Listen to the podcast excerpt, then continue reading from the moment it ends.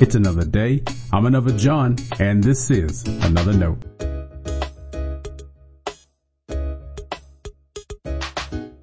Today's edition of Another Note is titled Being and Becoming. Our scripture reference today is Genesis chapter 15 verses 1 through 6 and 12 through 18. As always, may the Lord add his blessing to the reading and hearing of his holy word.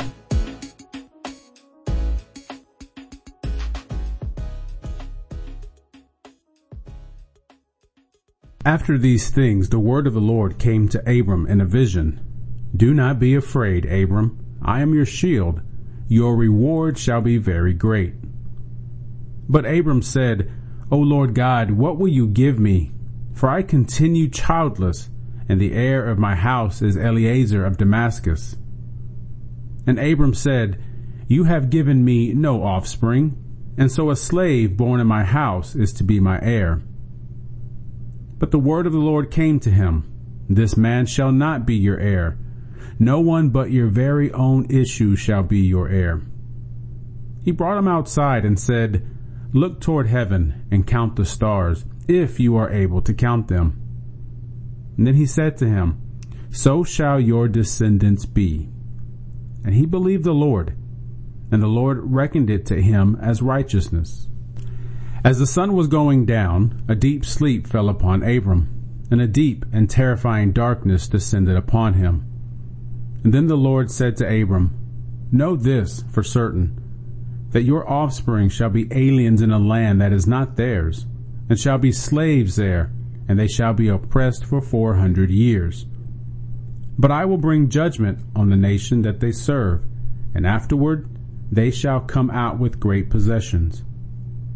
As for yourself, you shall go to your ancestors in peace. You shall be buried in a good old age.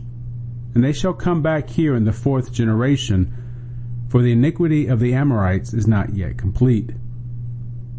When the sun had gone down, and it was dark, a smoking fire pot and a flaming torch passed between these pieces.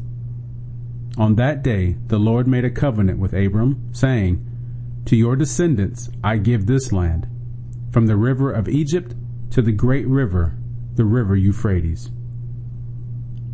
This is the word of our Lord. Thanks be to God.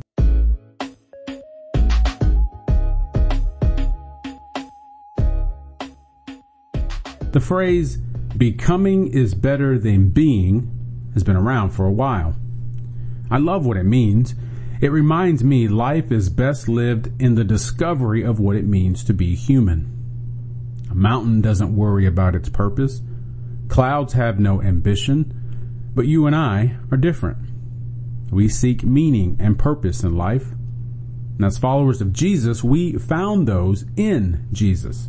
He shows us the best way to live our lives in pursuit of holiness and righteousness. Now, you're used to hearing someone like me, a pastor, encourage you to spend time in worship and prayer, reading the Bible, and serving God's people.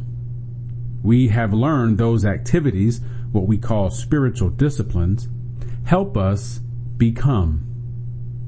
It wouldn't be too wrong to say, become like Jesus.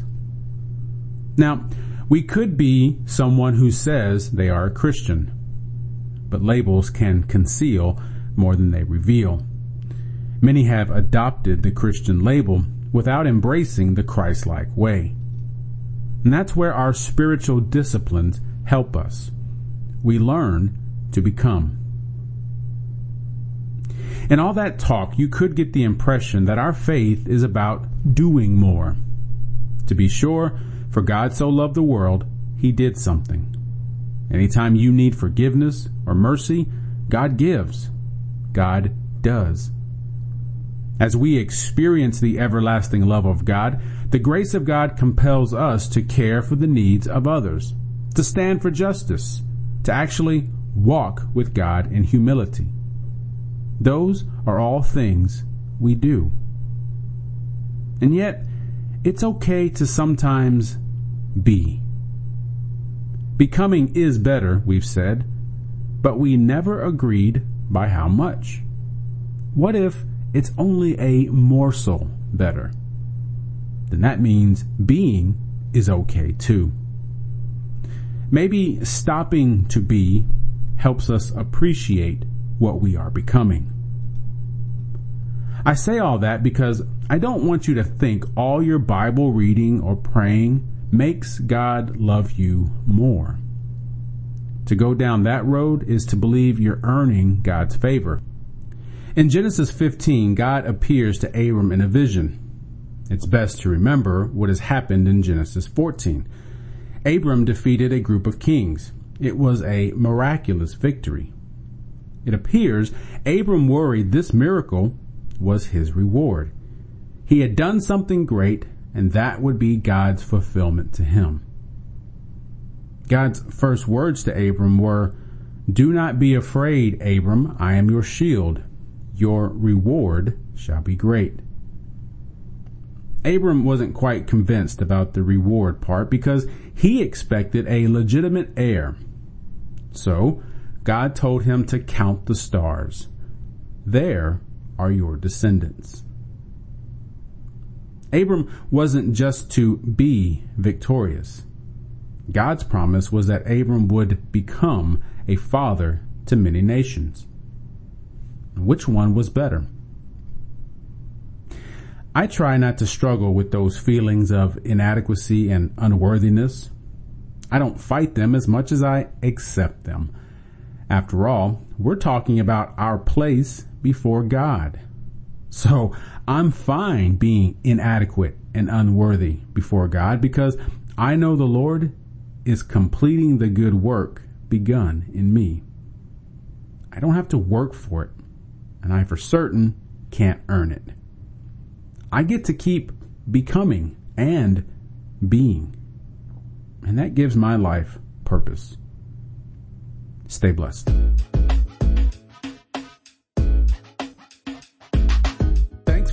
Supporting Another Note.